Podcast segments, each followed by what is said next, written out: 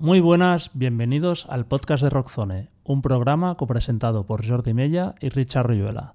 Antes de empezar, os queremos dar las gracias por ser cada vez más los que escucháis nuestro podcast. Y también os queremos avisar que vamos a tomarnos un pequeño descanso por Semana Santa.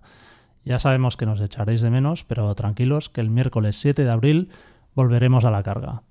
Dicho esto, en el episodio de hoy, además de música, vamos a hablar también mucho de cine, en concreto de la carrera cinematográfica de Rob Zombie. Aunque conocimos a Rob Zombie como líder de White Zombie a los 90 y luego hemos seguido su carrera en solitario, desde que en 2003 debutara con La Casa de los Mil Cadáveres, también hemos estado atentos a su carrera como director de películas de terror. Por eso hoy hemos invitado a cuatro especialistas en la materia y nos preguntamos, ¿son las pelis de Rob Zombie un horror? Empezamos.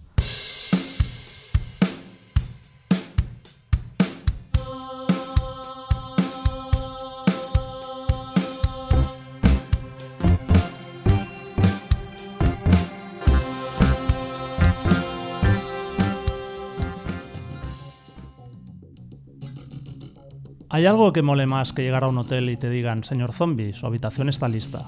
O llamar a un restaurante y pedir, quiero reservar una mesa para cuatro. ¿A nombre de quién? A nombre de zombie. Eso debió pensar Robert Bartlett Cummings cuando en 1985 adoptó el nombre artístico de Rob Zombie tras formar White Zombie junto a la bajista y entonces novia Sean Yusoi. El grupo se tiró varios años publicando singles y EPs y hasta un par de álbumes sin apenas repercusión y con una formación bastante inestable. Pero su suerte cambió en 1992 tras fichar por Geffen Records y publicar su tercer álbum, Las Exorcisto Devil Music Volume 1, en el que abandonaban un sonido más cercano al noise rocks para acercarse al metal industrial. Gracias a su llamativa imagen y el apoyo de la entonces muy popular serie de MTV Babies and Badhead, White Zombie se convirtieron en una de las bandas del momento, llegando a vender más de 2 millones de copias. Su éxito se prolongaría con su siguiente álbum, Astrocrypt 2000 en 1995, que impulsado por el hit More Human Than Human, llegaría al número 6 de las listas Billboard y vendería otro par de millones más. Pero como suele pasar, con el éxito también se acentuaron las tensiones internas entre sus componentes y acabarían separándose en 1998. Ese mismo año, Rob Zombie publicaría su debut en solitario, Hellbilly Deluxe, que curiosamente sería aún más exitoso vendiendo 3 millones de copias.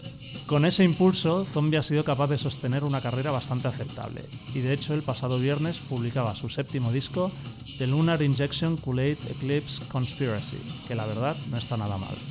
Pero en paralelo, desde 2003, Zombie también se ha hecho un nombre como director de cine con títulos como La Casa de los Mil Cadáveres, The Devil Rejects, The Lords of Salem, dos remakes de Halloween o Three from Hell. Pese a que sus películas nunca han suscitado un gran entusiasmo por parte de la crítica, Zombie ha conseguido un estatus de culto dentro del género de terror. Y por ejemplo, en 2006 ganó el premio a Mejor Guión a los Fangoria Chanson Awards, en 2009 el de Mejor Director en los Igor Awards y en 2014 recibió el Gran Premio Honorífico del Festival de Sitges elementos suficientes para que hoy tengamos un buen debate sobre su doble faceta. Para charlar sobre Rob Zombie, hoy contamos con cuatro invitados muy especiales. En primer lugar, estamos encantados de tener aquí en carne y hueso a nuestra antigua colaboradora Sandra Astor, que ha sido jurado de festivales como Sitges o Terror Molins y escritora de cine en webs y fanzines. Hola Sandra. Hola, encantada Antigua de estar porque aquí. quieres, ¿eh? Que quede Ya, claro. es verdad, Vale. es no verdad. antigua por vieja, ¿eh? sino que hace No, tiempo no, que no, no escribe. aún soy no joven, aún soy Ah, joven. sí. También saludamos a Diego López, documentalista, escritor, miembro del comité de programación del Sitges Film Festival, además de editor de la revista El Buque Maldito. Hola, Diego. Hola.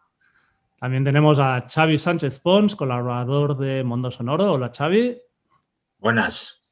Y por último, saludamos a nuestro estimado Kiko Vega, colaborador de Rockzone y redactor de Spin-off. Hola, Kiko. Hola, ¿qué tal? Encantado de saludaros. Pues muy bien, estoy un poco impresionado, ¿eh? De Sí, line-up, de hablar de cine que no es nuestro fuerte. Hoy habrá que estar a la altura, ¿eh, Jordi? Habrá que Sí. trabajar duro. Bueno, pues para empezar, eh, nos gustaría, hablando de Rob Zombie, nos gustaría saber si llegasteis a Rob Zombie por su música o, o por sus películas y si sois más fans de una faceta o la otra.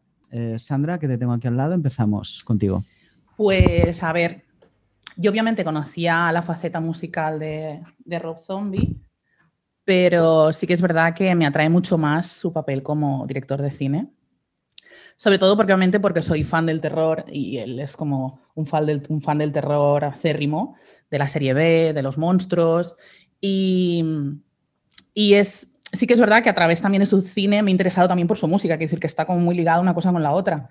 Todo lo que es el universo que él tiene creado está muy presente tanto en su faceta musical como en su faceta de cine. Pero sí que es verdad que yo personalmente eh, tiro más hacia el lado del cine.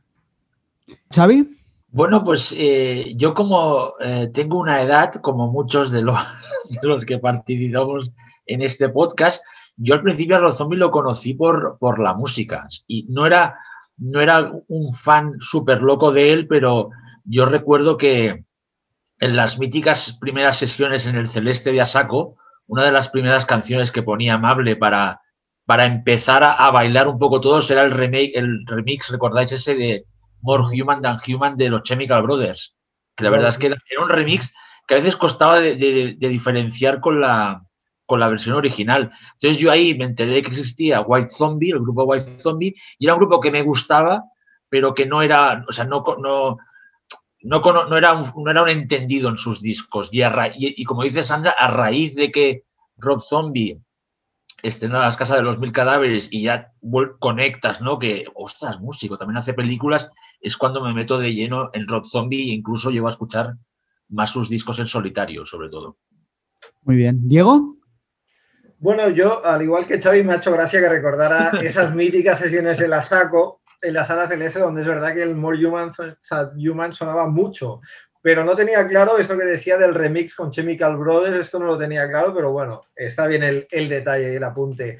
Realmente también por edad es justamente la, la etapa de White Zombie. Eh, a mí no era muy fan los dos primeros discos. Recuerdo haber empezado a escuchar algo de él a principios de los 90, pero no me gustaba y empieza a conectar un poco con el exorcista. Es un poco el primer disco de él que me llama la atención, sin ser muy fan tampoco, pero hay, hay una voluntad de, hostia, hay, hay, algo interesante en ese tono de grove, de industrial, ¿no? de todas esas mezclas que ella hacía, que me empieza a interesar. Y posteriormente, ya es que hasta el 2003 él no empieza realmente la dirección, me parece que fue la Casa de los Mil Cadáveres, pero sí que hay un apartado en los 90 muy de música que, bueno, que estabas un poco atento, además ya empezaba de alguna forma a, hacer esos crossovers donde veías que había mucho cine en esa música. Él componía mucha banda sonora también, que es un aspecto que a veces se deja un poco relegado de Rob Zombie, pero tiene un historial muy grande de, compositor para músicas en, distintas películas, sin ser de género puro, ¿no?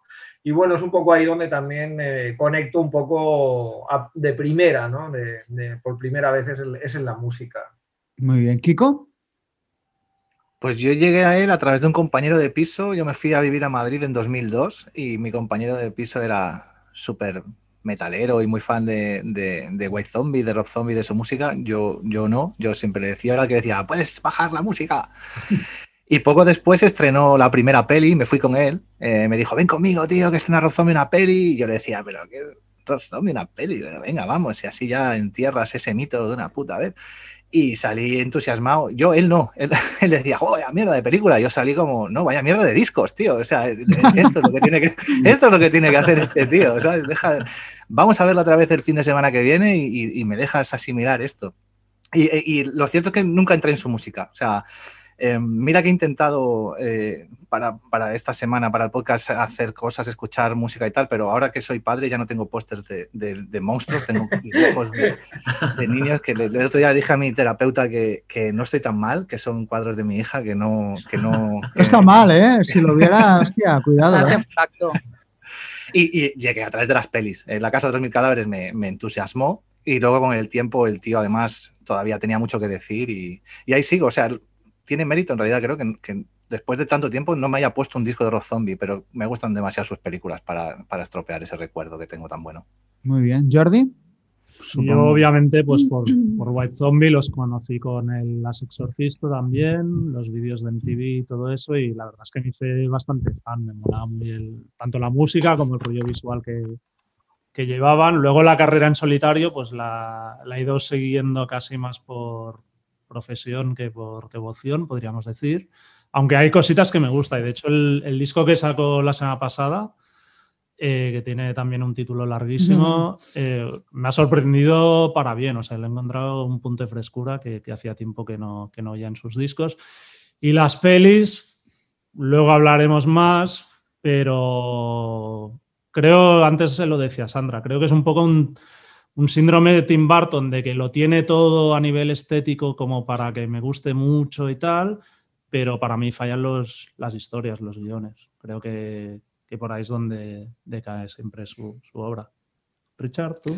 Eh, sí, obviamente White Zombie. De hecho, recuerdo el día que me compré el primer disco de White Zombie, que fue antes de Las Exorcista del Meg Die de Slowly, que me acuerdo que estuve como 10 minutos en la tienda, si me lo compraba, ¿no? Era aquellos tiempos que tal, no conocía la banda, eh, hay días que te gustaba arriesgar y, y al final te comprabas un poco los discos, era de Caroline, que en aquella época pues habían sacado Misfits, Samhem, estaba un poco metido en todo aquello, la imagen del grupo. Luego Caroline también un sello que sacaba muchísimo crossover, en plan Suicide, Uncle Slam, Beowulf, que me, que me dije, bueno, pues esto algo tendrá tal. Y llegué a casa y dije, hostias, cuidado, que esto no es lo que yo esperaba. Pero me quedó ya como la banda, luego hice la versión de Kiss y tal. Y cuando salió Las Exorcista me volví loco, o sea, me encantó. Fue como todo aquello que se intuía, llevarlo a terrenos.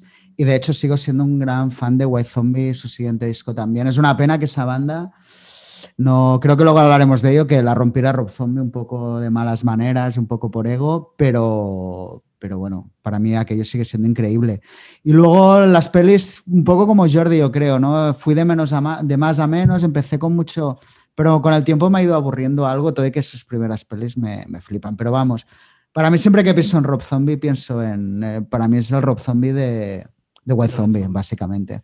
Su carrera en solitario, pues también un poco, ¿no? Es que no ha hecho nada. No. nada. Para mí, de, de, hecho, White Zombie siempre en su momento, hostia, me engancharon porque los vi que eran como los Kiss de mi generación, ¿no? Era una banda que en una época de grunge, donde todo iba para abajo, sale un grupo que no, yo quiero escenarios grandes, tal.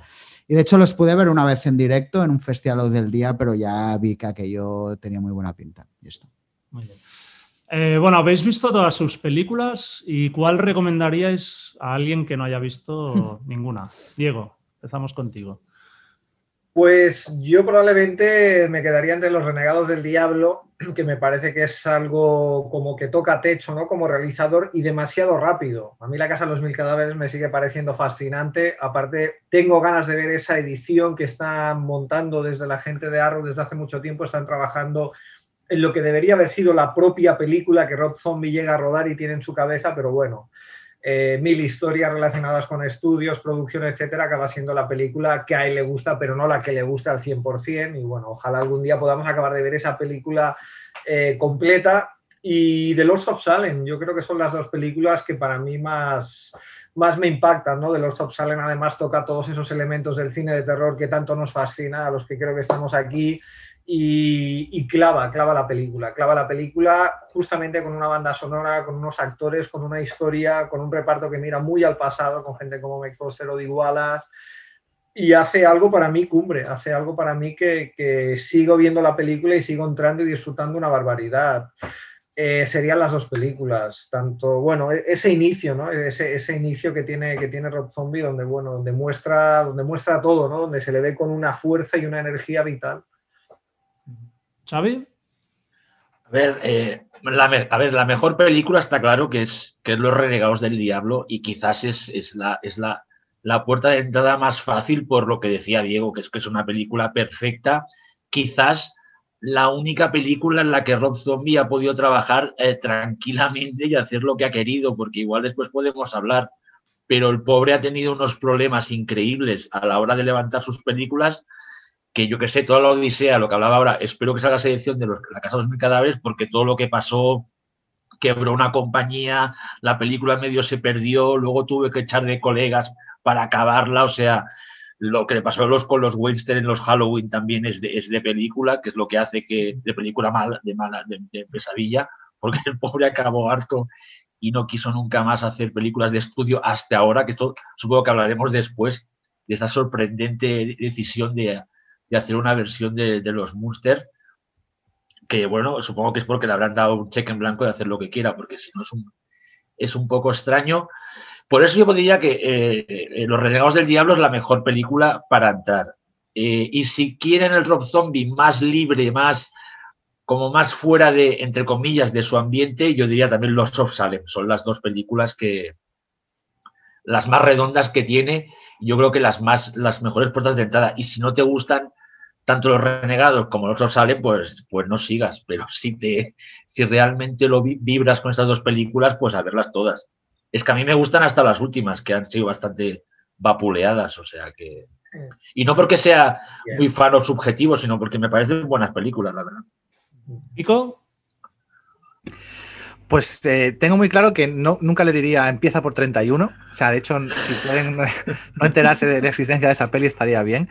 Pero quizás para un no iniciado, o sea, alguien que llega ahora y, no sabe quién es Rob Zombie ni lo que ha hecho, quizás estas dos pelis que decís, estoy súper de acuerdo en que Los Renegados y Los of Salem son cumbres, pero igual eh, ese espectador se lleva una hostia que, de la que no se levanta. Entonces, Casa de los Mil Cadáveres sería una forma guay de entrar, pues por el rollo de gente que se mete en un sitio que no debería, por las reminiscencias también de, la matanza de Texas y de ese tipo de, gente que, es, que está perdida en un sitio y llegan a un sitio de gente muy jodida.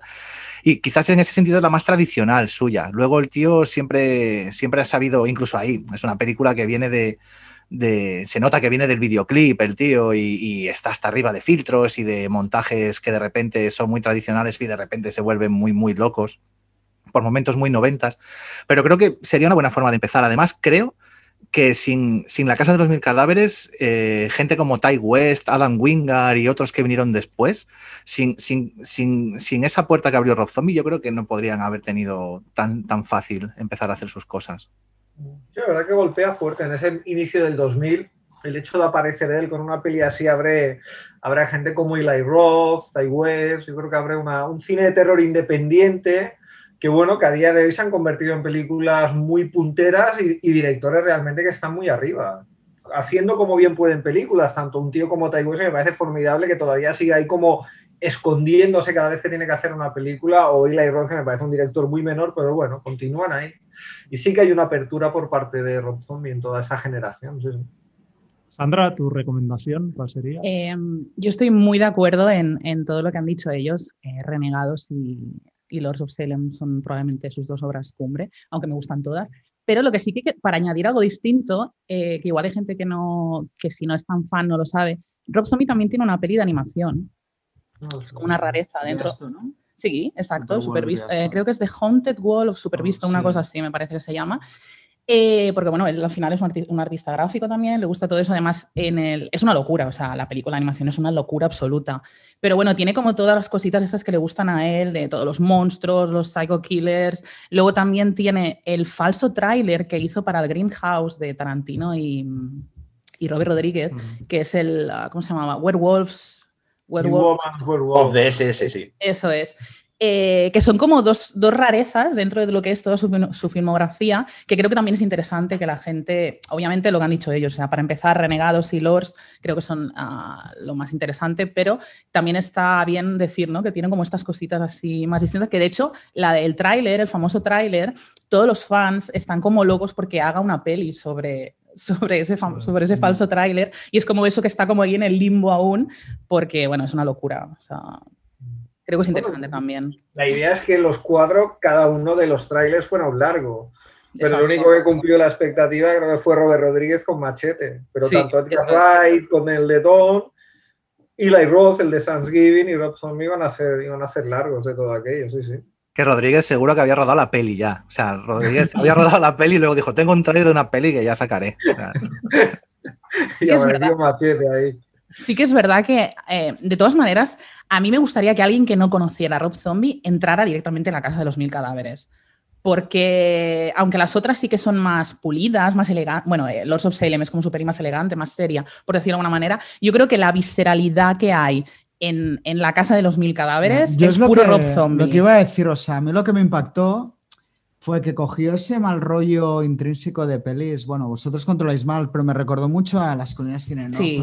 Pues ese rollo sí, el slasher de un poco de palomitas, pero no, no. O sea, al final tú ves esas pelis y te dejan un mal rollo brutal. Y Los Renegados iba un poco, me gustan sobre todo porque transmite muy bien ese espíritu de peli mal rollista. Y luego, ¿no habéis hablado? Halloween, la primera. Sí. Me gustó porque lo vi que podía haber dado el salto a ser un director de slasher mainstream, que también tiene su gracia, el de palomitas. Y creo que en Halloween, la primera, lo hizo muy bien. O sea, decir, hostia, pues igual un tío también, ah, igual se cansa de ser aquí una, un director underground y en algún momento quiere hacer cosas pues de taquilla grandes, pero no acabó de cuajar. Yo creo que es un demasiado outsider para meterse en la industria de todo y que a nivel musical sí que Es lo ha que hecho, Halloween, Halloween es un muy buen slasher, ¿eh? Halloween Eh, es quiero un buen slasher, es un buen exacto. slasher. Lo- luego hablaremos de Halloween. Ah, vale, Ah, vale. vale. Reservaros, nos reservaros. Digamos que nos vamos. De hecho, volvemos Yo a... espero que hablemos de Halloween 2, no de Halloween. pero También, bueno. también. Bien. Vas a poder rajar, Kiko, no te preocupes. ¿eh? Eh, no, hablando un poco de música también, eh, de su discografía, bueno, eh, ¿qué recomendaríais si lo preferís en solitario o como White Zombie?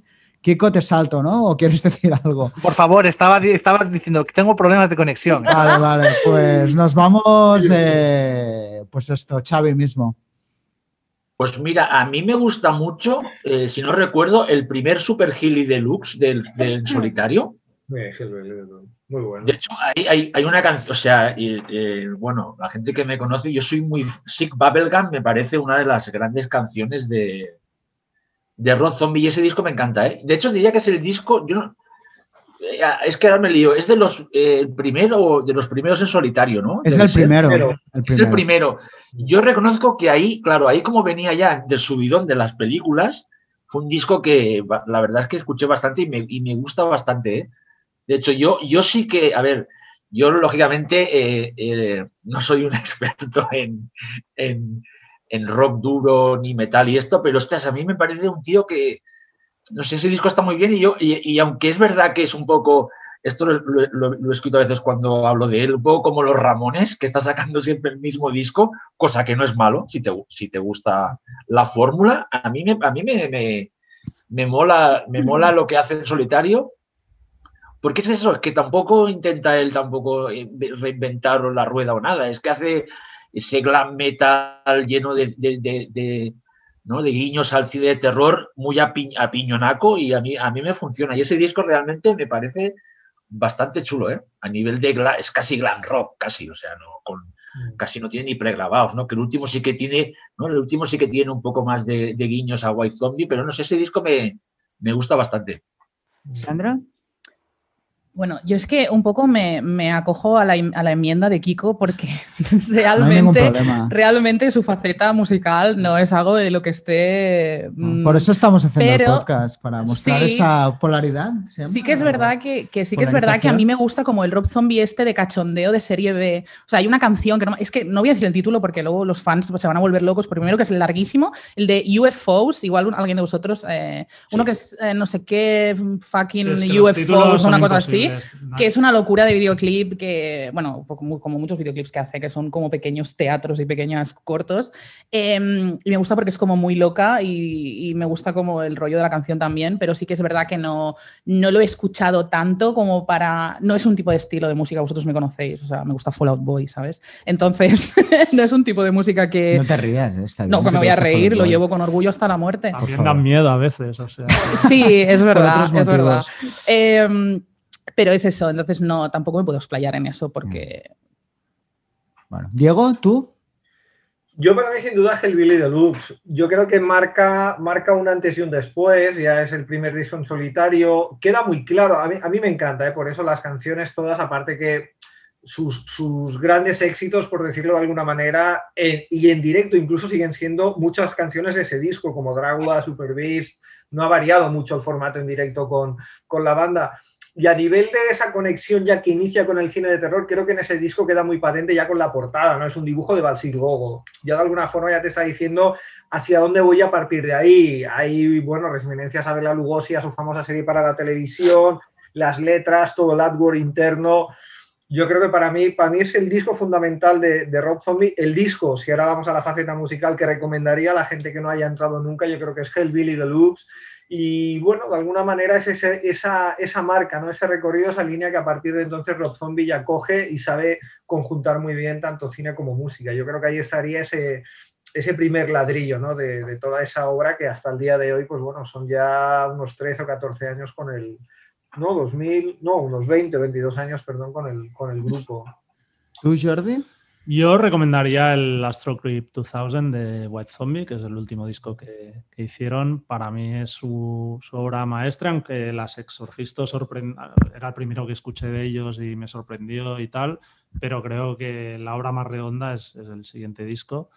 Y de en solitario, pues la verdad, el primero y insisto que el último, que al final luego miraré el título para decirlo bien, pero pero creo que está muy bien, igual para alguien, eso, de, para saber en qué momento actual está. Es un disco que, vamos, sorprende por, su calidad. ¿Tú, Richard? Yo me quedo con White Zombie de largo eh, y me quedaría personalmente, entiendo lo que dices de Astro Creep, pero para mí el disco es Las Exorcista. Me encanta el sonido todavía. Es verdad que hay en Astro Creep ya ha cogido todo su universo tal y pero es que tiene ese punto entre ser un disco grande pero con un sonido todavía pequeño, por decirlo de alguna manera, aunque suena de la hostia, ¿eh? pero... Y luego es verdad que a partir de ahí ya volví otra vez atrás, ya entendiendo un poco mejor el universo y hostia, es que es una banda que me fascina. Y en solitario Hellbilly también, pero ya nunca conecté de la misma manera. De hecho, siempre creo que tengo una espinita a nivel musical de que rompiera Way Zombie. Creo que es una banda que podría haber hecho cosas increíbles a todos los niveles. Que él en solitario al final, la bandera muy importante, que creo que esto nunca se ha acabado de, decir, ¿no? Él ha hecho que todo se silenciara, pero realmente es que tanto Son Giselle como Jay, el guitarrista, eran dos tíos que, que ahí aportaron mucho musicalmente y creo que al final en solitario ha sido una fórmula que acaba pues repitiéndose demasiado. Bueno, de hecho, vamos a hablar ahora de eso. Una de sus virtudes como creador es que ha sido capaz de crear un universo muy propio pero también es verdad que igual no es capaz de salir de ahí, tanto en la música como en el cine. Eh, por ejemplo, a nivel de cine, ¿lo veis capaz de saltar a otro género o está totalmente encasillado en el terror? Eh, Kiko. Sí. Pues antes mencionaba Xavi lo de los Monster. Yo solo vi la noticia de, una fuente el otro día. No estoy muy seguro de, cuánto hay. ¿no? Vale. De cuánto hay. Es que, o sea, según lo leí, lo primero que hice fue buscar más fuentes. Es como nadie ahora mismo en su sano juicio en Hollywood puede darle ese proyecto a los zombies. No pueden. Em, eh, creo que no puede, creo que no puede, pero tampoco debe. Eh, antes Sandra mencionaba la peli de animación y es una peli en la que su mujer también está ahí dibujada y sus colegas y su, y su traslada su universo que además tenía cuatro días porque la peli tiene un montón de tiempo. Yo creo que eso lo había hecho Los Renegados y La Casa antes de Supervisto y, los mete ahí con, sus huevos toreros. Es como, este es mi mundo. Y además, bueno, el tío había hecho la, secuencia lisérgica de la peli de BBC Badhead, la había diseñado él o la había animado él o alguna historia estaba implicado. No era, no era algo nuevo para él. Y si es un tío que tiene esa marca de fábrica y que luego hace una peli de animación y sigue teniendo la misma marca de fábrica, permitiéndose además el lujo de meter a, a Danny Torra, a Jack Torrance y cosas así que luego Spielberg necesitó comprar el resplandor para hacerlo en, 2019 con su peli. Yo creo que, no va a salir de ahí ni debe. O sea, Rob Zombie tiene que seguir haciendo sus movidas. Le salen mejor, le salen peor, pero, pero ves una peli de Rob Zombie y o ves un corto o un falso tráiler y dices, hostia, esto es de Rob Zombie. Y eso en el género es, no es tan fácil ahora mismo de, lograr, yo creo. ¿Sandra? Pues yo estoy un poco con Kiko. Eh, no sé si es capaz o no. Eh, creo que como director ha mejorado muchísimo. Eh, pero es que no quiero, o sea, no quiero que, como fan de Rozomi, no quiero que, haga otra cosa que no sea eso. Me da igual que, que haga, que vuelva más a la suciedad y a la violencia de los renegados de 31, de tal. me da igual que estire, que si quiere estirar la historia de, los, de la familia Farley, que la estire hasta donde quiera. Pero el tío ya se ha creado, como decía, un universo ya no solo a nivel estético y a nivel temático, sino a, nivel de, de, una familia. Quiero decir, eh, eh, Rob Zombie tiene un casting con el que siempre trabaja. Está su mujer, está Bill Mosley, está Dee Wallace, está Malcolm McDowell, está eh, un montón de gente con la que siempre trabaja. Y, esa familia ya, ya forma parte del universo de Rob Zombie. Si hiciera otra cosa, no lo sé, puede ser, ¿eh? puede ser que de repente nos sorprendiera, pero yo creo que debe quedarse con eso porque es lo que mejor se le da, es lo que a él más le gusta. Eh, toda su vida es eso, su vida es el terror, la serie B, eh, los monstruos. me acuerdo, no tiene nada que ver con esto, pero me acuerdo de ver un, un MTV Crips de su casa, mítico, esa serie que hacían de la MTV que a mí me flipaba.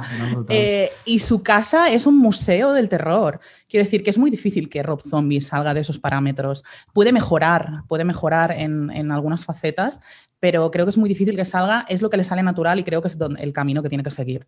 Los centímetros de polvo en esa casa tienen que ser bastante... No, no, es muy loco, tiene, tiene un ata o sea, tiene un armario, que es un ataúd, que es una, es una ¿cómo se llama lo del vino? Eh, una bodega. Una bodega. Bueno, sí, como, pero es un ataúd y es como un armario que es para meter el vino, ¿sabes?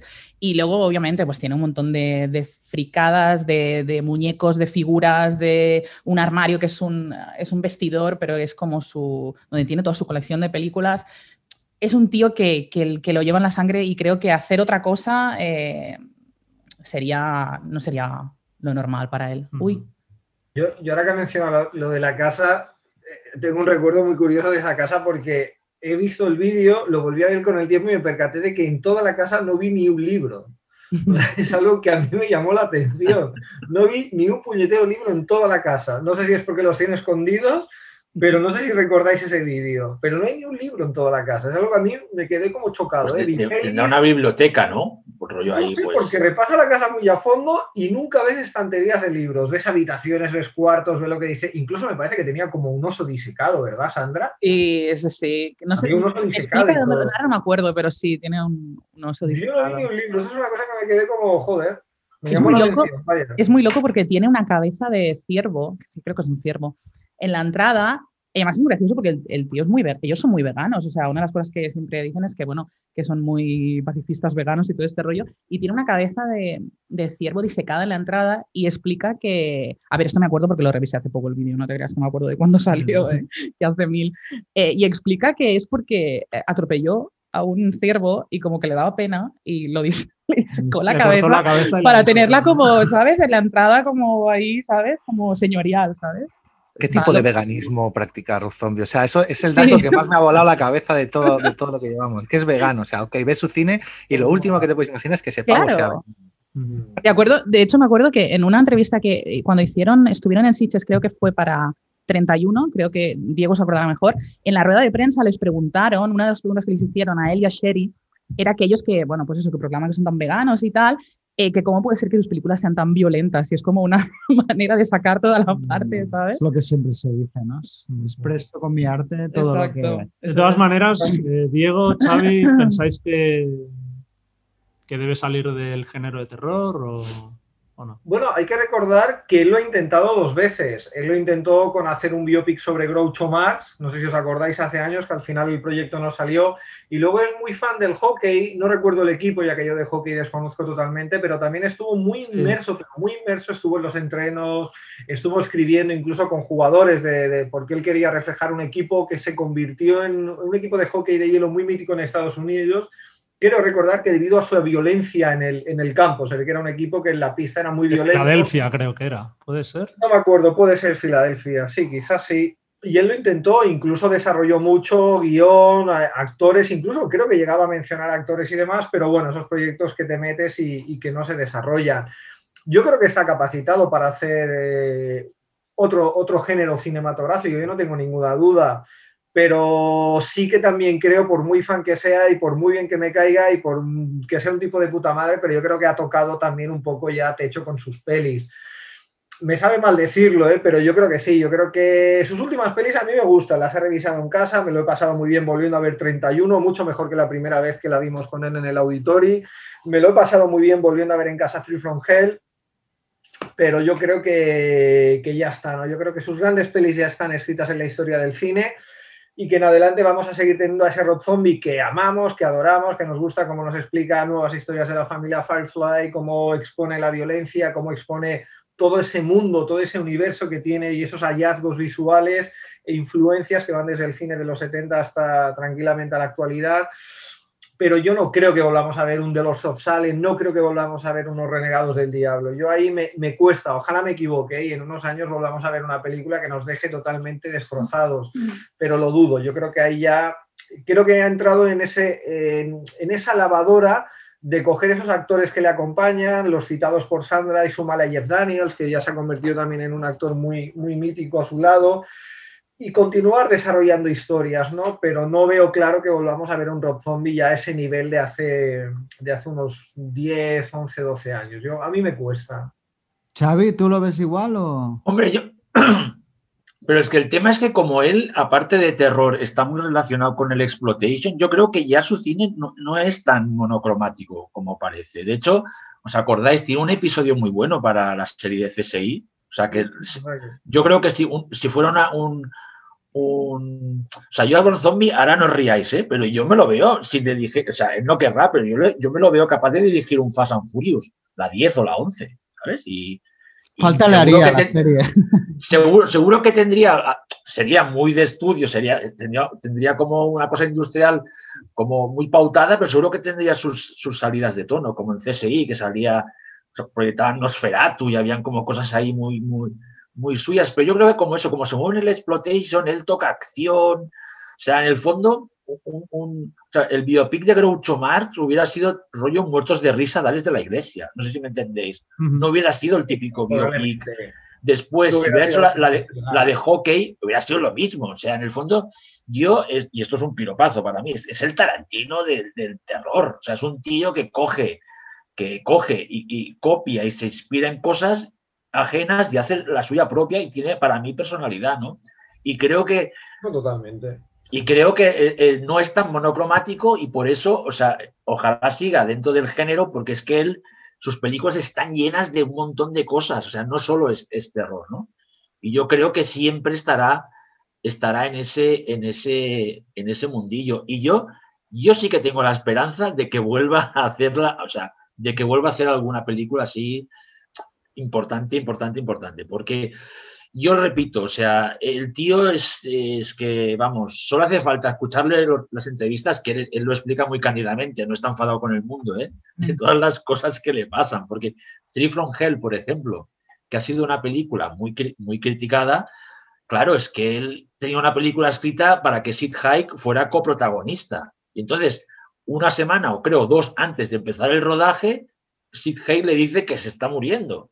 Y entonces el tío tiene que reescribir la película en siete días, o sea, casi inventarse una película nueva. Es un poco como.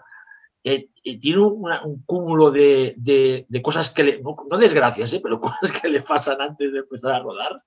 Que es que eh, a veces yo creo que hay que pensar en, la. ¿Cómo te diría? Las, la, la, o sea, cómo están hechas las películas y qué pasa ¿no? allí, o sea, lo- los recursos que tiene y lo que consigue él con lo, con lo, con lo que puede utilizar, que en el caso de Cifron Hell, que está el 31, que a mí 31 sí que me gusta mucho, Cifron Hell es la que me gusta menos, pero sí que es la que veo más, más flojas, que son, es un poco víctima de las circunstancias, ¿no? Y él lo explica de ojalá, ojalá algún día una compañía independiente le, vuel- a- le vuelva a dar un dinero que tampoco él necesita mucho para hacer algo totalmente con total libertad, ¿no? Y que él quiera, pues si quiere decorados guay, si quiere efectos especiales prácticos, pues los tenga, ¿no? Y que tampoco es una película tan cara, por eso sí que creo que Rob Zombie puede volver a hacer una grandísima película, ¿no? Pero veremos si alguien se la produce, porque Los of Salem, que nos flipa, también explica él que fue cine de guerrilla, vamos, que Blumhouse le dio, vamos, cuatro duros y que también tuvo que hacer reshoots tirando de colegas de venga, va, te lo hago gratis, o sea que no. Eso, De todas maneras, sí que- Lo de Tarantino Sí. lo veo una comparación buena, pero Tarantino tiene diálogos brillantes y creo que por ahí Rob Zombie falla más. No, no, sí, sí, sí, no, no. O sea, Tarantino quizás, a ver, la verdad es que las comparaciones son odiosas. Es decir, es, claro, es mejor porque es quizás, lógicamente, o sea, sus películas son más redondas. Pero es que Rob Zombie está ahí en el mismo. A mí me gustaría ver a Rob Zombie hacer en plan una peli tipo Kramer contra Kramer o historias de escenas bueno, de matrimonio. pues, sí. Porque el rollo, ¿sabes? El-. Mal rollo lo sacaría. el mal rollo que es capaz de sacar en las pelis de terror aplicado a, a eso, a un divorcio, ¿no? A Una Sí, sí, sí. relación. Creo que molaría verlo ahí. Iría con, con- con los malos o con, el, o con el, el- el malo de la pareja. O sea, nos haría sentir empatía por él. Seguro. Sería muy buena eso, ¿eh? Lo de crear un Esto es algo que ha logrado muy bien. ¿eh? Con, con una película como Los Renegados del Diablo, incluso con, los, con La Casa de los Mil Cadáveres, ¿no? que hay un momento que tú estás viendo que todos esos tipos son el puro infierno, pero tú estás con ellos, ¿no? Tú, tú los quieres, Mira, tú quieres que, sí, sí, que sí, sí. De hecho, es que Bill. Mosley, que es como Otis, es como uno de los más salvajes de la familia Firefly. Y es que el tipo tiene cara adorable. Es que no, cuesta odiarle porque, porque es que incluso físicamente parece adorable. Y el tío es lo más salvaje, lo más desquiciado, el personaje obviamente, que, que te puedas tirar la cara. Pero es que realmente consigue que sean empáticos y que, o sea, que empatices con ellos, ¿sabes? Vale. Vale, Diego, antes cuando hablabas de Rob Zombie y tal, que te cae muy bien, tal, tú además lo has tratado más o menos, no sé a qué nivel ahora nos lo explicas, pero supongo que eres consciente que él tiene fama de ser un cretino, o sea, es un tío que han hablado muy mal de él, que es muy arrogante, que es tal, eh, sus ex compañeros de grupo, tanto en público como en privado, rajan, que es un tío tal, y es verdad, siempre ha tenido fama de ser un tío bastante arisco, y muy, con mucho ego y tal. Eh, parece que tú no compartes esto, entonces cuéntanos tú. No, la verdad que no. Yo lo, conozco personalmente la primera vez en el año 2014, cuando hace la gira europea, que por primera vez lo trae a tocar a España, que bueno, había tocado en el Azquena en el 2011, pero no en Barcelona ni en Madrid. Entonces eh, me puse en contacto con él, ¿no? Con ellos sobre todo para ver si ya que venían a Barcelona podíamos organizar en el cine Aribau un acto con él darle un premio, a que lo habíamos invitado varias veces a Sitges, pero bueno, siempre había el inconveniente de que estaba componiendo, que estaba de gira, era difícil. Y muy bien, la verdad que muy bien, fueron muchos meses de trabajo para cerrar el día, que todo combinara en esa gira, que él pudiera venir a Barcelona rápidamente, o sea, que todo entrara. La verdad que los astros se alinean porque llega, puede hacer el sábado todo el acto, el domingo tocar en Madrid, quiero recordar, luego se fue también a, el lunes tocaba en Madrid, el domingo en Barcelona y muy bien, la verdad que un recibimiento con él, estuvimos mucho rato con el hotel muy bien. Eh, el acto en el cine ha arribado muy bien con toda la gente, yo creo que fue un tío muy majo, se paró con todo el mundo a firmar, a hacerse fotos, no tuvo ningún problema. Incluso a la salida salimos por detrás, por, un poco por seguridad, para que no se atrapara toda la gente en la entrada. Eh, mucha gente salió corriendo del cine, dio toda la vuelta, gente en la calle, con todo el mundo fue muy amable, tanto él como el resto del grupo. Y la verdad que bien, cuando vino a Sitges igual, vino en el 16, si no recuerdo mal, con 31. Estuvo solo dos días porque engancha que luego tiene que irse a hacer tres conciertos a Londres. Yo creo que todo el mundo, a todo el mundo tuvo tiempo para atender, para hacerse fotos, para charlar, para firmar. Incluso hicimos con él una exposición eh, que vino a verla junto con Cherry Moon y vino Borja Crespo, que era el comisario de la Expo con otros artistas. Estuvo charlando con todo el mundo. Y luego el año pasado, miento, en el 19 fui a verlo, que me invitó, fuimos al concierto a París, a la sala Bataclan, acabó el concierto, estuvimos ahí charlando un rato de la peli nueva, yo ya la había visto, para ver si era posible que viniera a presentar las Sitges, pero tenía la gira en Estados Unidos con, con Marilyn Manson, era imposible, y hablando un poco de las pelis del santo, que para él han sido un referente en su vida y que está muy claro en From Hell toda, toda esa influencia. Y bien, la verdad es que, no sé, siempre con nosotros ha sido muy agradable. Yo creo que con el público, tanto en el acto en Barcelona como, como cuando viene a Siches, yo creo que todo el mundo, Sandra estuvo por allí, creo que las dos veces, Xavi supongo que también, Kiko no lo recuerdo, quizá también. No sé, yo la verdad que sí que es cierto, he lo leído a lo largo de la historia de que era un tío duro, etcétera, con la gente, pero yo la verdad que muy majo, fuimos a Ensiches, estuvimos cenando con él y la verdad que, bueno, risas, o sea, un cachondeo terrible con Moon hablando de política, muy cabreada con Donald Trump, la tía ahí, un speech político que se pegó. Muy bien, la verdad que no, no, no he conocido ese Rob Zombie, digamos, que es verdad que, como bien decías, sí que en algunas ocasiones he leído ¿no? al respecto de su soberbia y su ego, etcétera. Yo, yo, lo entre, yo una vez lo entrevisté por teléfono y me acuerdo que eh, a mí me hacía mucha ilusión. Entonces Joan, Joan Luna, mi amigo común de, todos, eh, me dijo, vete con cuidado porque tiene fama de, que es un poco pues así, ¿no? Durillo, capullín. Y claro, yo estaba acojonado porque iban a hablar por primera vez con uno de mis ídolos cinematográficos, ¿no? Y digo, a ver si es un cretino y lo que pasa a veces, ¿no? Creo que aquí nos ha pasado a todos, de eso que dicen de no entrevistas a tus ídolos, no, no los conozcan, porque igual te llevas a veces un chasco, ¿no? Y la verdad es que lo cogí el teléfono acojonado y, y fue, claro, al final fue como una conversación entre dos fans del terror. o sea, me pareció un tío muy cercano. Lógicamente, ya sabemos todos que los americanos con lo de la promoción son, son unos cracks, pero también nos hemos encontrado con algún americano cretino por teléfono. Yo creo que todos tenemos experiencias, ¿no? Y claro, me sorprendió porque fue muy fácil todo, o sea, muy amable, mm, explicándome lo fan que era de Godzilla, que era como una de sus cosas favoritas, después que le gustaba mucho Mad Love, esa peli fantástica de, Peter Lorre. No sé, lo vi, me, me, sorprendió realmente de que me habían avisado, Joan me había avisado, hasta yo creo que era discográfica y todo, en plan de que igual tal, pero bueno. La ¿Tú lo has entrevistado, Jordi? Yo, yo lo entrevisté una vez cuando estaba en Roxanne, que hicimos portada con él y me mareó, vamos, infinitamente. Acabé haciendo la entrevista a las 3 de la mañana. Era la fecha de, o sea, justo límite para el cierre, para poder enviar a imprenta. Ya teníamos la portada, todo hecho y nos faltaba la entrevista. Y entonces el tío estaba, en, estaba de gira en Estados Unidos, iba en el autobús de no sé dónde a no sé dónde y cada vez que intentábamos empezar la entrevista se cortaba. Entonces me llamaba, me llamaba la tía de prensa desde Nueva York, no sé, oye, prueba de aquí media hora, que es que ahora, y así estuvimos, y ya digo, o sea, a las 3 de la mañana acabé de hacer la entrevista, tradúcela, redáctala y llegamos a tiempo, pero vamos, me lo hizo pasar mal. Y no tengo muy buen recuerdo por las circunstancias, pero vamos, no, no lo he vuelto a tratar. Así que nada. ¿Tú, Sandra, tienes alguna historia con él? Mm, bueno, mi impresión es básicamente las, las dos veces que he comentado Diego, que es cuando hicieron la, le dieron el premio escenorífico en el Cine Aribao, que hicieron un pase de los Renegados del Diablo. Eh, que estuve allí, bueno, conseguí gracias a Mike, eh, que un, un, ex de Sitges también, eh, una foto y una firma, pero bueno, lo típico, sin mucho más trato.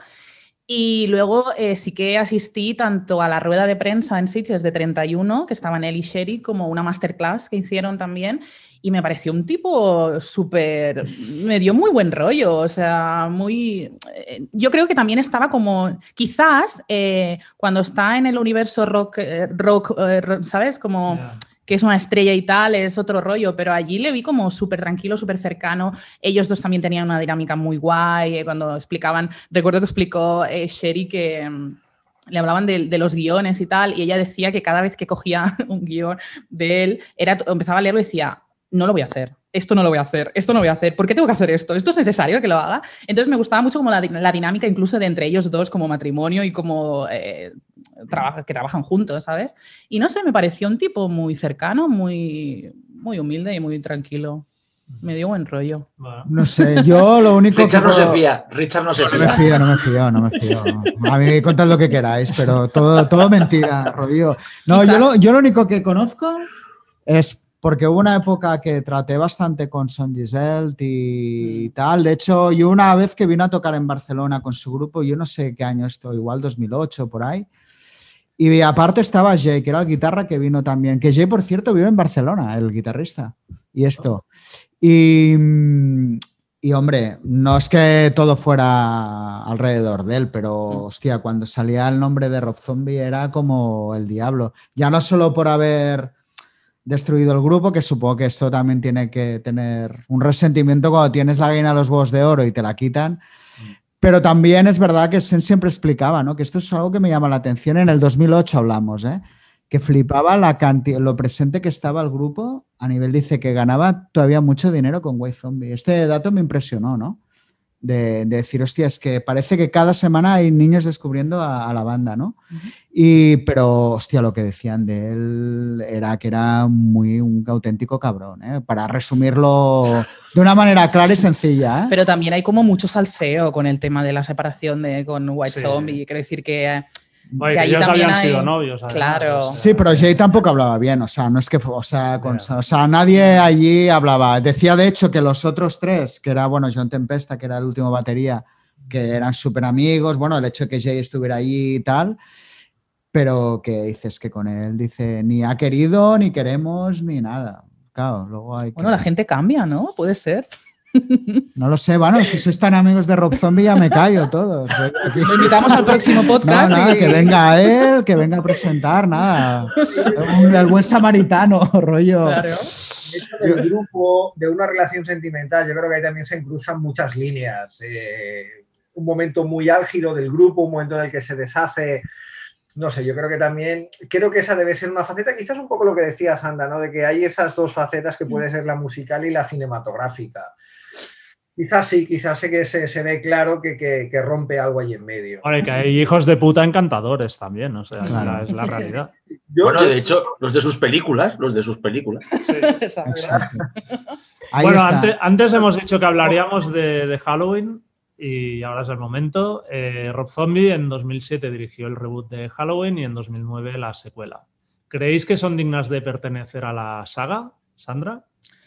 Totalmente. No solo son dignas de pertenecer a la saga, sino que probablemente son mejores que muchas de las secuelas que hay en, la saga de, Halloween.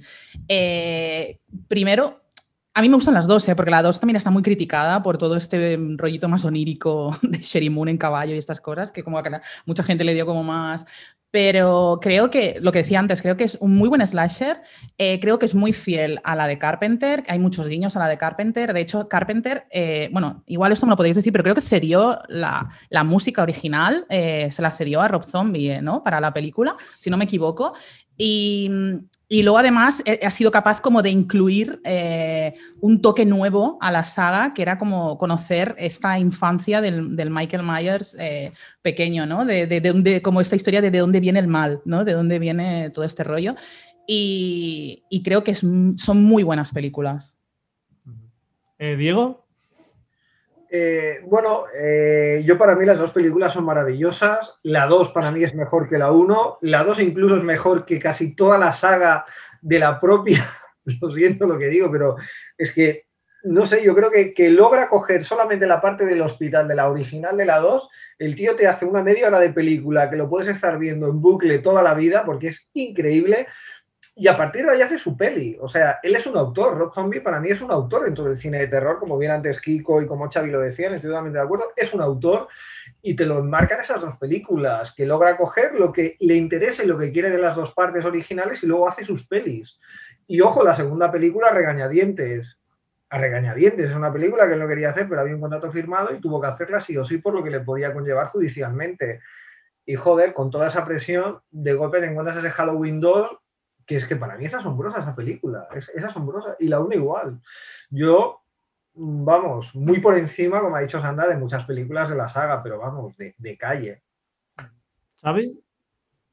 Bueno, eh, yo lo que recuerdo, a mí Halloween, el remake, el remake de un zombie me gusta mucho, pero no sé si recordáis que fue, fue una división total en Sitches, en el pase del auditorio, ¿sabes? Fue como, Claro, eh, Rob Zombie se atrevía ¿no? a tocar uno de los tótems, ¿no? De, entre comillas, que en el fondo a mí me hace gracia que se consideren intocables cuando Halloween ya tenía ¿cuántas partes? O sea, rollo... 130, sí. No, no, pero es que me, parece... o sea, en plan, que te cabree que un director haga una nueva versión cuando hay H2O, Halloween, o sea, no, yo la verdad, es que otra cosa es que te guste o no la peli, ¿eh? o sea, a mí me sorprendía porque la piña era todo, no, me toques Carpenter y si os habéis fijado, eh, hace, es una tontería, ¿eh? pero en Twitter, cuando suele salir el tema, la gente hasta suele decir, no, no, es que yo las de Zombie no las cuento.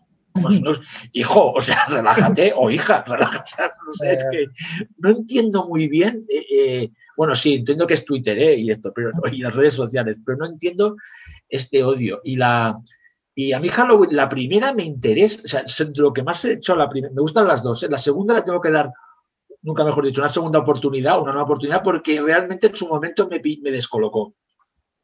Y realmente no sé si vi la versión del director, ¿verdad? Porque hay dos, ¿no?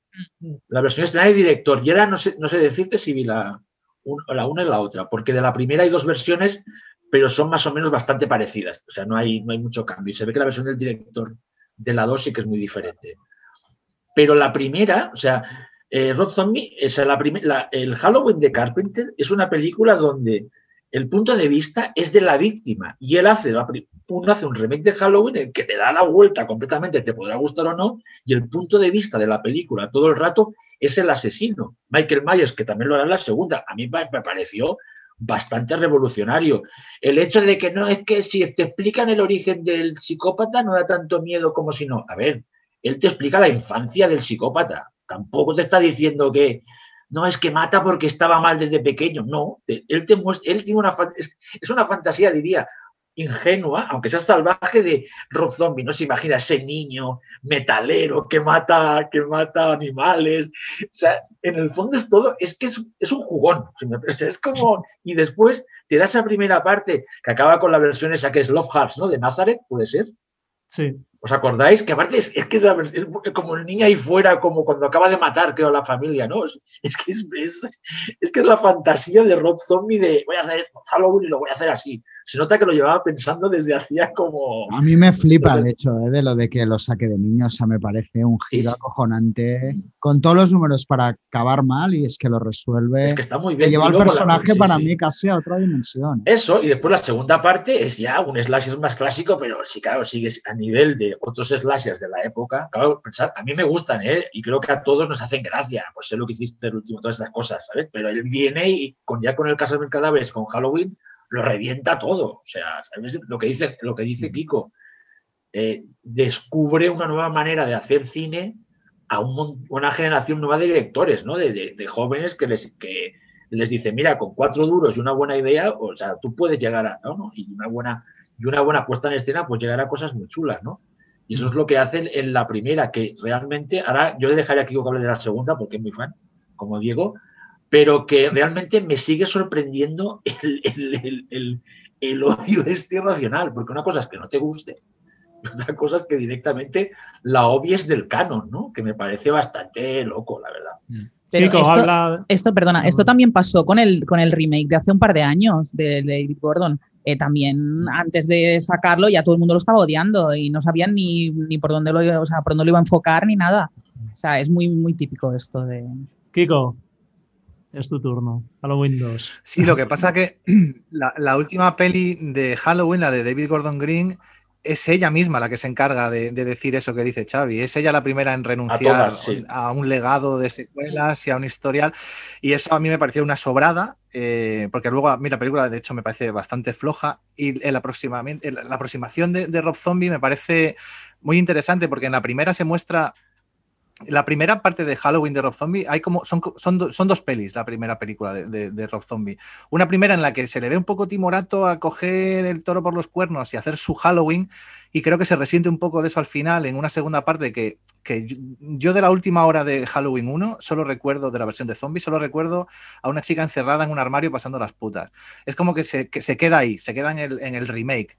Pero luego el tío en la segunda parte hace su peli. O sea, y además se permite el lujo, eh, no recuerdo los finales de todas las pelis de Halloween, pero se, permite el lujo de hacer una pirueta eh, en el cierre de Halloween 2 que, se te vuela la cabeza. Es como, nadie había hecho esto. Hemos hecho 25 películas de Halloween y nadie tuvo narices o, la, idea de, darle este giro al final y dejarte con la boca abierta y, reinventar el mito de Michael Myers de esa manera. Y creo que, creo que lo consigue. Y lo consigue, igual que en Lords of Salem, con Brandon Trost, que es el dire de foto que trabajó con él en esas dos pelis, en Halloween 2 y en Lords of Salem, y que es un tío eh, alucinante, que solo ha hecho una peli como director, pero que ha hecho 50 películas eh, de, director de fotografía, películas como MacGruber, que probablemente sea la mejor comedia de la historia del cine, y que ahora está haciendo Barrio Sésamo, o sea, es un tío que ha pasado de, Lords of Salem a Barrio Sésamo y que le supo dar un, empaque visual a la, peli de Halloween eh, alucinante, una peli en la que Michael Myers no necesitaba cuchillos. Michael Myers era como una bomba termonuclear andante que te tocaba con un dedo y volabas en mil pedazos. Y, luego tiene ese cierre con, la víctima y el verdugo que, hace así y dice, suelta el micrófono, el que es muy del rock, llega, suelta el micro y dice, ahí está mi Halloween 2, ahí os quedáis. Y creo que nadie ha superado ese Bueno, pero es que además en la, segunda parte de Halloween, de, Rob Zombie, descubres que Michael Myers es como Rob Zombie.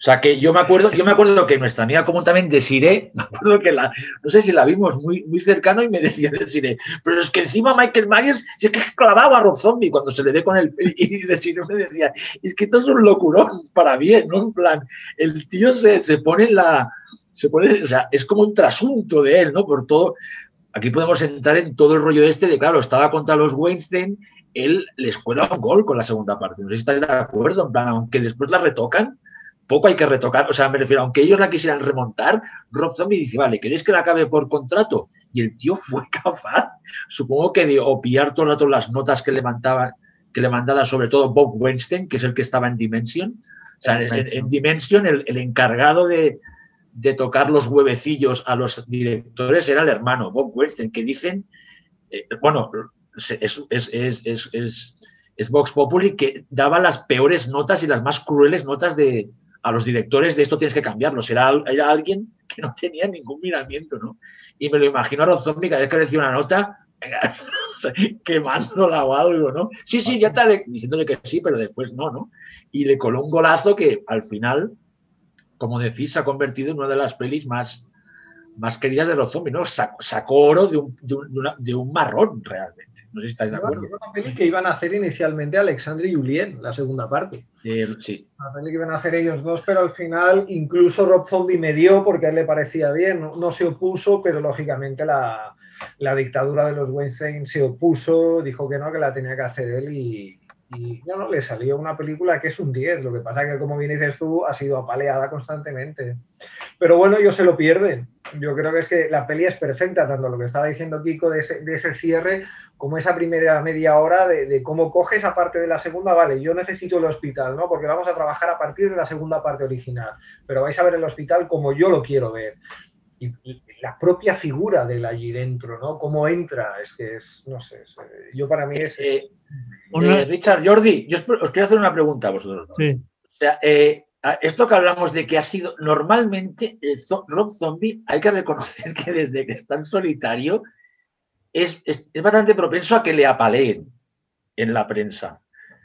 Vosotros, como, como críticos musicales, que o sea, él en, Estados Unidos es querido en la, en la prensa, o sea, en la prensa musical me refiero. Luego en la cinematográfica, si queréis, hablamos, pero ¿es un tío que tenga buena prensa? No especialmente, o sea, ni buena ni mala. Yo creo que es un tío ya que está ahí súper respetado. O sea, yo creo que es intrascendente. o sea, sí, hace años que no lees una crítica en plan, este disco es brutal y ha revolucionado tararío, tarará, O sea, está ahí. es que os, lo preguntaba esto porque es que yo creo que eh, a raíz, tú decías ahora, por ejemplo, de que es intrascendente y tal. Es que yo creo que el tío aprovecha eso y va haciendo lo suyo. No sé si me, explicáis. como ahora el tío, no sé si me, como un tío que ya está eh, Odio esta expresión, ¿eh? pero perdonadme, la de vuelta de todo, ya sé que es odiosa, pero como es un tío que ya tiene su carrera, vive de esto y además vive bien, es capaz de, dice, pues un año giro, un año buena película, pues yo creo que nos, da, nos, nos entrega un tío que va haciendo, ¿no? Como la prensa, pues tampoco, cinematográficamente, ¿verdad? Que Kiko, Diego, eh, Sandra, tampoco, en Estados Unidos no es que sea muy, en Europa es donde se le quiere a nivel de director. ¿Verdad que en Estados Unidos tampoco es muy querido a nivel de director? Eh? Va por pelis, yo creo, ¿no? Porque puedes llegar. También es cierto que en Estados Unidos también es un poco como Europa, ¿no? Está un poco rota la, crítica hacia su, hacia su cine y puedes encontrar un poco de todo. Gente que, bueno, películas como hemos citado antes, ese inicio, ¿no? Con The Lords of, con The Lords of Salem, con La Casa de los Mil Cadáveres y con Los Renegados del Diablo, que fue, yo creo, bienvenido a nivel mundial, ¿no? Como un golpe de efecto al cine de género en ese, en ese instante y también ha sido vapuleado como ha sido aquí con películas como 31, como su última película. Yo creo que tanto Europa como Estados Unidos a nivel de cine yo creo que la han tratado un poco igual. Algún momento mejor que en otro, pero en general, bueno, mm, sí, ha un poco los platos rotos, sobre todo yo creo que en esta última, en esta última época. Pero también, como bien decías tú, yo creo que es una persona que ya por edad y por trayectoria no tiene que estar mirando atrás a ver qué dicen de mí. Yo creo que es una persona que eso es como bueno ya está, voy a seguir haciendo las pelis que quiera, me voy a repetir con los discos porque lo lleva haciendo mucho tiempo en el apartado musical, sus últimos tres discos, contando el último que no lo he escuchado todavía, supongo que esta tarde lo haré, no hay cambio alguno, o sea, el mismo formato de canciones, el mismo formato de portada, esos nombres largos, esos videoclips, yo mm. creo que ya está un poco como encasillado, él muy a gusto, yo creo, en, en esa vertiente musical y cinematográfica donde se mueve, bueno, con total libertad y yo creo que de esos parámetros no va a salir. Por, eso lo que decía antes también de que me cuesta ver que nos vuelva a entregar una película a un nivel como de los of o como Los Renegados. Una cosa, ¿vosotros creéis que si hubiera sido un tío que no hubiera sido músico popular cuando empezó su carrera, si no hubiera tenido la oportunidad que tuvo, que más o menos su primera película ya tuvo repercusión? O sea, yo desde el punto de vista de música, de un tío como yo que era fan de música, obviamente me acerqué a él porque era Rob Zombie. Creo que todo se vendió muy en esa faceta. ¿Crees que lo hubiera conseguido? Y segundo, otro de los temas que creo que sí que tiene mucho que ver con su faceta es que aparte de ser un tío muy entendido en terror, es muy melómano y creo que una de las grandes virtudes de sus películas es cómo pone la música. Yo siempre pongo el ejemplo, Lynyrd Skinner quizás es, si no mi grupo más odiado, entre los cinco más. Pero es que esa escena final, sí, esto ya lo dejo ya cara a la galería, a los que nos escuchan. así lo voy diciendo, pero he de reconocer que esa escena final sonando Freebird, o sea, es decir, mira, al menos que haya servido de algo este espanto de grupo, ¿sabes? O sea, y es que realmente es un tío, antes has hablado de lo de Nazareth, eh, bueno, creo que es algo que, hay que destacar mucho en sus películas. Entonces, bueno, un poco esto. ¿Creéis que lo hubiera conseguido de la misma manera, hubiera tenido una repercusión? Eh, no sé, Kiko mismo. Puede ser, porque es un tipo que se ciñe a las referencias más clásicas del género desde, desde, o sea, es un tío como nosotros, es un tío eh, al que le gusta Frankenstein y hace pelis de terror porque le gusta la matanza de Texas y quiere hacer su matanza de Texas y quiere mostrar él 40 años después cómo funciona una motosierra. Em, creo que sí, creo que habría tenido en, el, sobre todo en la prensa especializada, eh, es imposible que, el tío llegue con una película como La Casa de los Mil Cadáveres y sin haber tenido una carrera previa en la música y, no se le hubieran abierto las puertas de par en par. O sea, igual que la nueva ola aquella de los 2000 de, de Francia, llegó gente de, la nada con películas fantásticas que, hicieron un montón de ruido y que les abrieron muchas puertas a Zombie, yo creo que también se las, se las abrirían. Además es un tío, como, como decías, eh, con un oído muy fino. Eh, es un tío que sabe poner la canción adecuada en el... Eh, mira, mira la Velvet en Lords of Salem, ¿sabes? Es como, no solo sabe adornar con su propia música, o con el músico que tiene en la película, sino que sabe coger mm, partes de la historia musical que, compartimos todos y ponerla en, en un contexto en el que hace que todo mejore. Yo creo que el tío habría sido bien recibido igualmente. Luego sí que es verdad que con, con Los Renegados hubo parte de, de la prensa cinematográfica no tan afín al género que quería ver un nuevo Peking Back, donde no va a haber un nuevo Peking Back nunca, porque no, no puede ser, y, se, aferraron a esos renegados pensando que todo iba a ser así, y, luego el tío llegó y hizo, se sacó la chorra otra vez con la siguiente película y la gente dijo, uy, uy, uy, esto, esto no. Pero el tío es un, no sé si llega a ser un maestro del género, pero es un director muy presente, yo creo, en los últimos 20 años y, no me salen tantos directores capaces de eso. Y ves Three from Hell, que mm, no se nota tan barata como 31, que es, una peli que hizo con un Berkami. El tío recaudó ahí unos fondos para hacer una peli que pase eso con un cineasta como Rob Zombie es muy grave. Pero Three from Hell, el tío consigue hacer algo que, jamás habríamos imaginado, que es eh, La Matanza de Texas 2 sea, es su matanza de Texas 2. Es como su comedia negra de terror extraña, eh, híbrido, muy, muy, muy poco común ahora. Pues ahí lo tenéis. Ahí, ahí, lo dejo. Y creo que, el, tío tiene su culto y se lo ha ganado y lo habría conseguido. Sí, sí. Sandra, ¿tú cómo lo ves? Sí, yo también lo creo, porque además es que el tipo, el tipo es un autor. Eh, es un autor, con lo cual em, no es el típico director que, bueno, que te hace una peli por encargo, que te hace, sino tiene un universo propio, tiene unas ideas muy claras que las va desarrollando a lo largo de su filmografía. Lo que sí que puede ser es que la gente que lo seguía como rockstar se interese por su cine a través de eso y al revés, gente que lo ha conocido, lo conoció por la Casa de los Mil Cadáveres eh, y le guste su cine, se interese por su faceta musical. Eso sí, pero que, hubiera tenido igualmente las puertas abiertas, eh, estoy totalmente segura de ello.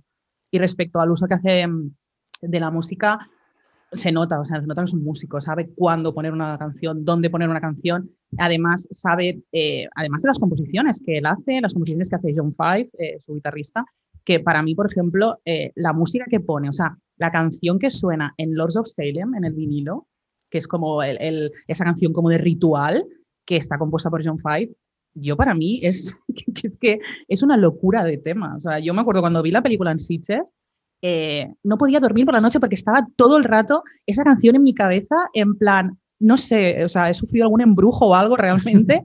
y quiero decir que está muy relacionado todo y que, pero que igualmente, ya te digo, si no fuese eh, músico, una película tan contundente como La Casa de los Mil Cadáveres, como, como entrada, ya es ya es un impacto para la gente de, que le gusta el género y que le gusta el cine de terror y la serie.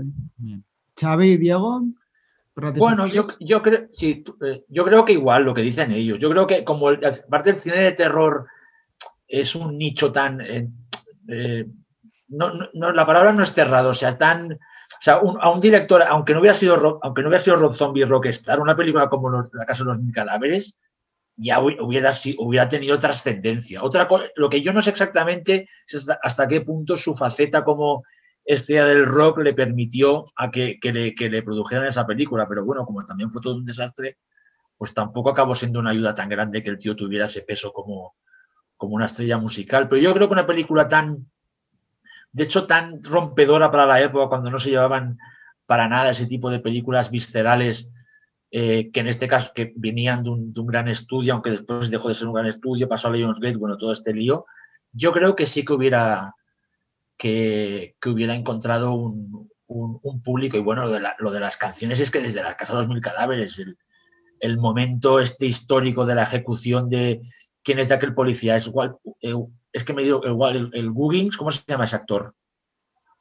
Que hace de policía en la Casa de los Mil Cadáveres, cuando se el, el I Remember You, que hace ese plano cenital.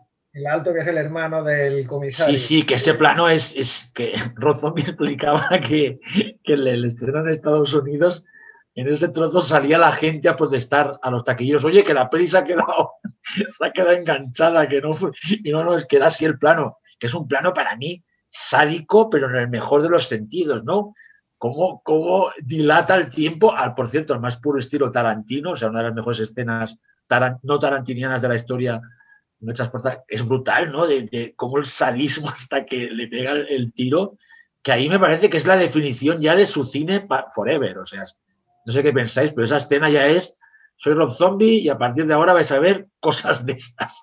Sadismo y, pero a la vez qué guay, cómo mola, pero en el fondo es muy cruel todo el rato, ¿no?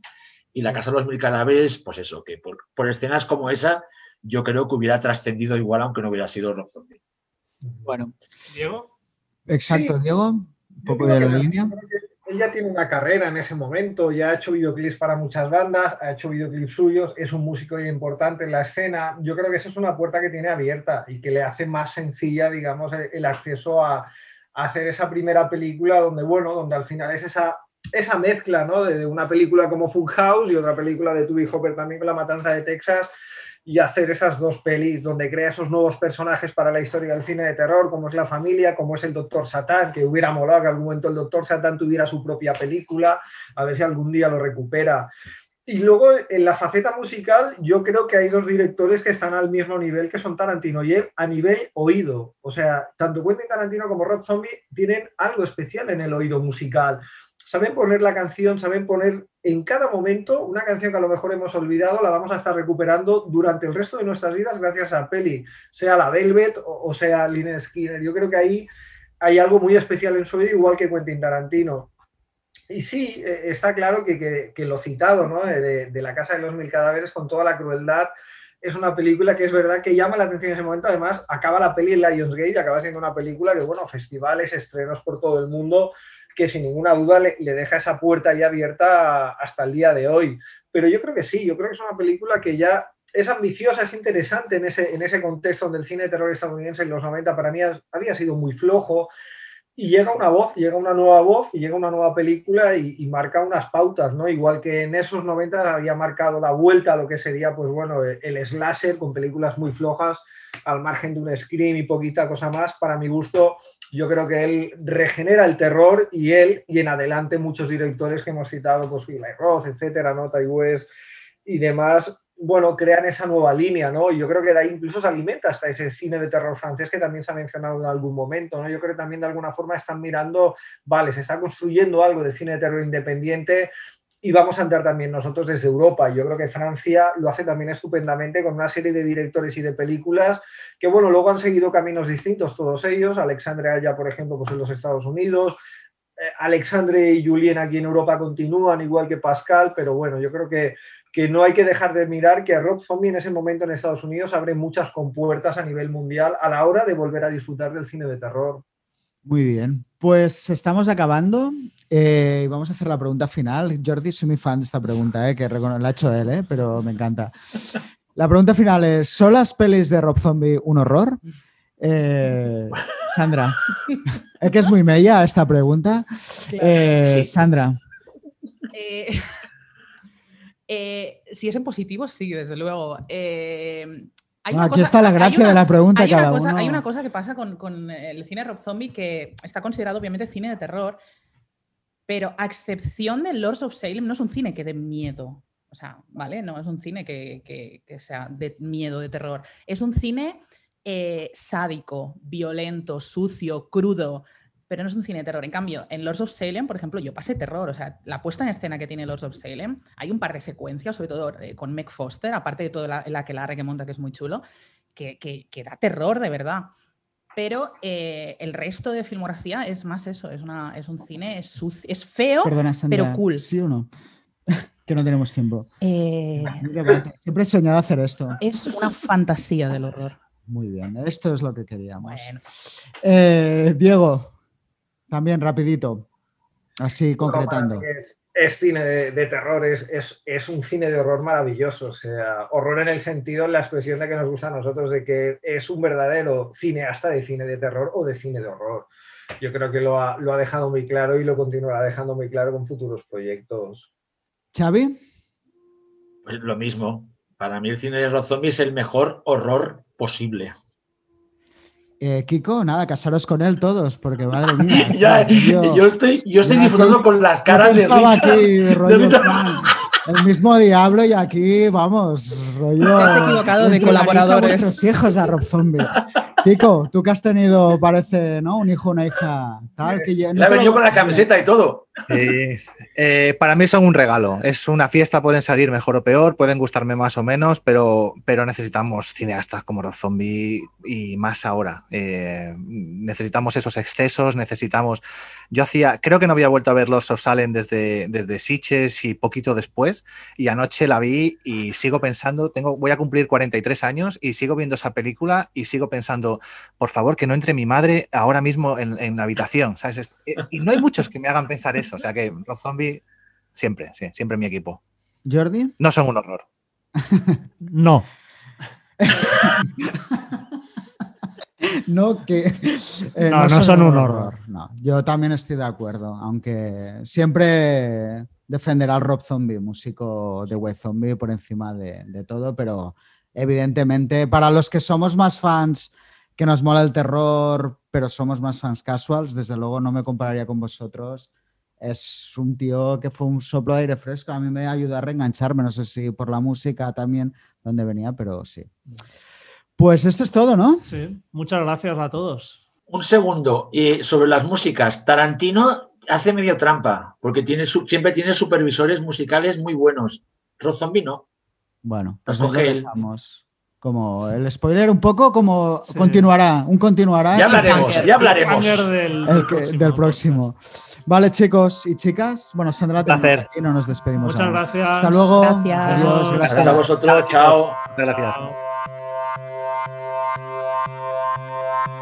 Oído, visto, leído.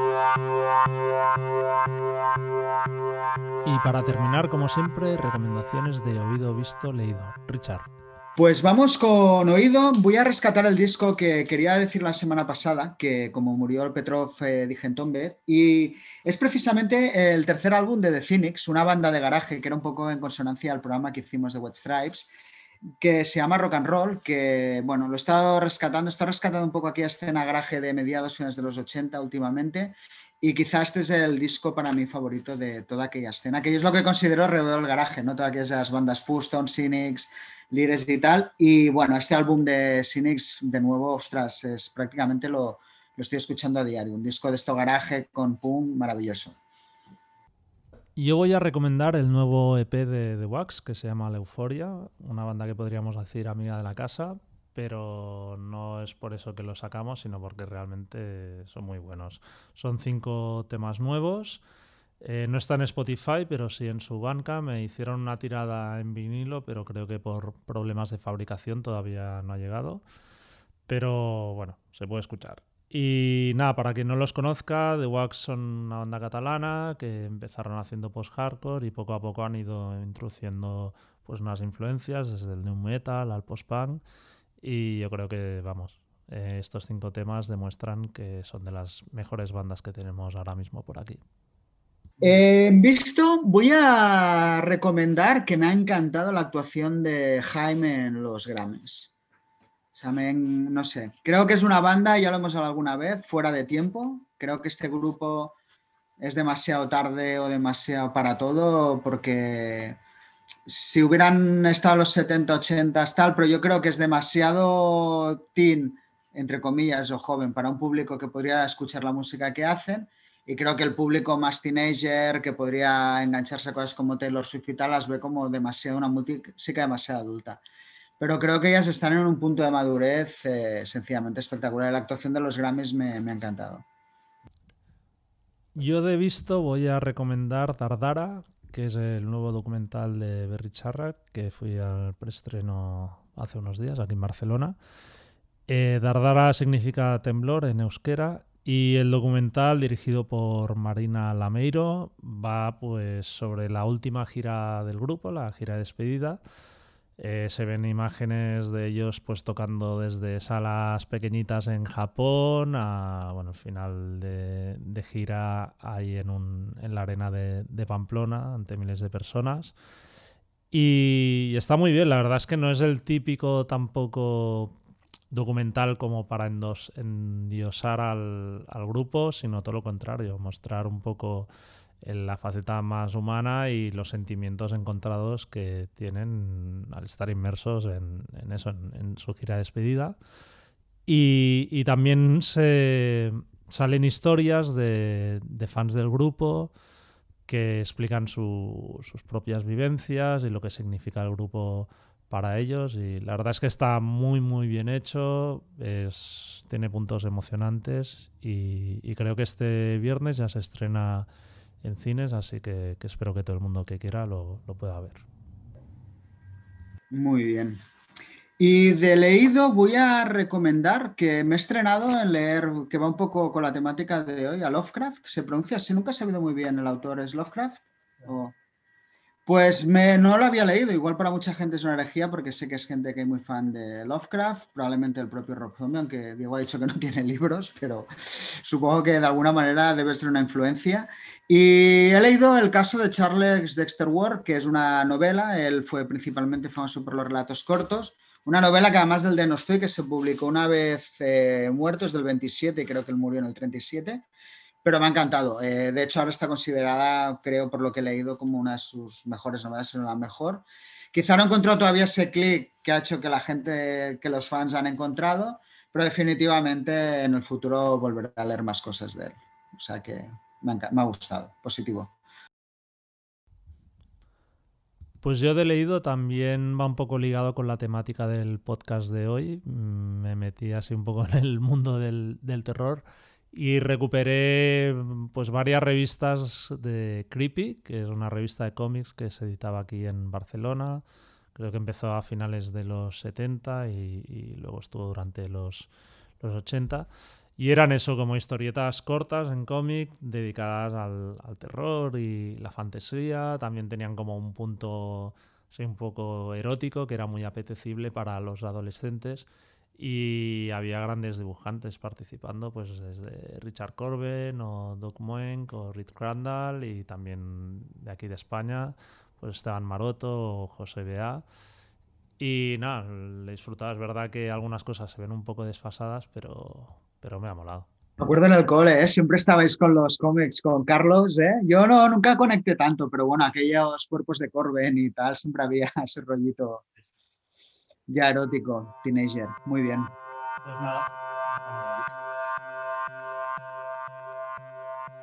Pues hasta aquí el episodio de hoy. Esperemos que lo hayáis disfrutado. Si es así, por favor descargarte o suscribiros al podcast de Rockzone en cualquiera de las plataformas donde escuchéis vuestros podcasts. Spotify, Apple, iBox y dejarnos una puntuación o un comentario. Y si os ha gustado, no dudéis en recomendar el podcast a vuestros amigos. Muchas gracias y hasta el 7 de abril. Hasta entonces podéis seguirnos como siempre en nuestra web rockzonemac.com, así como a través de Facebook, Twitter o Instagram. Nos vemos.